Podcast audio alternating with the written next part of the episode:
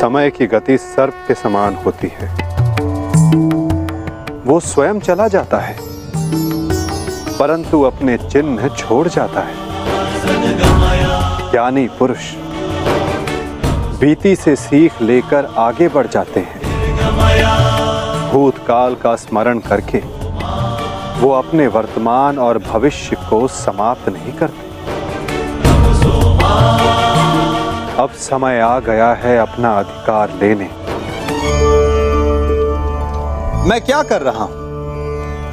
मैं दिए प्रज्वलित कर रहा हूँ ताकि अंधकार को मिटा सकूँ।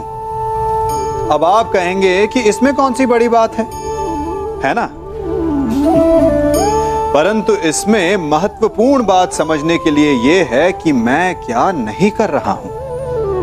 और मैं अंधकार नहीं कर रहा हूँ। क्योंकि अंधकार को मिटाने के लिए प्रकाश का अस्त्र तो उठाना ही पड़ता है। बुराई को बुराई से नहीं, अच्छाई से जीता जाता है।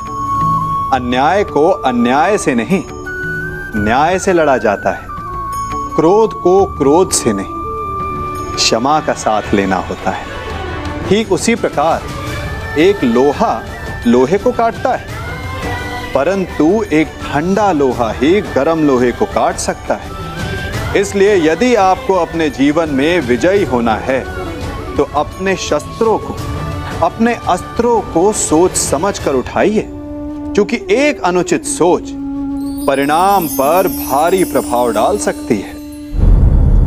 जब मनुष्य का विवेक हर जाता है तो उसके पाँव स्वतः ही पाप की ओर बढ़ जाते हैं। प्रतिशोध की अग्नि शत्रु से पूर्व स्वयं को जलाती है। हमारे जीवन में मित्र और शत्रु बड़ा महत्व रखते हैं।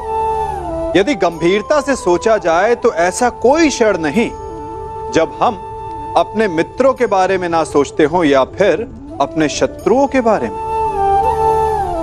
हमारा हर कार्य या तो हमारे मित्रों के हित के लिए होता है, या फिर हमारे शत्रुओं के अहित के लिए। हम हर स्थान या तो अपने मित्रों के साथ होते हैं, या फिर अपने शत्रुओं के साथ। कोई नहीं चाहता कि उनका शत्रु प्रसन्न रहे।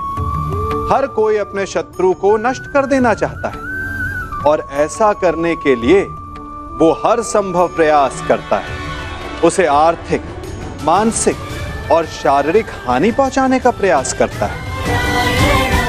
परंतु यदि मैं आज आपको ऐसा मंत्र सिखाऊं, जिससे आप अपने शत्रु को सदा के लिए नष्ट कर दे तो और वो मंत्र है मित्र बनाना। अपने सभी शत्रुओं को अपना मित्र बना लीजिए, और आपके सारे शत्रु स्वतः ही समाप्त हो जाएँगे।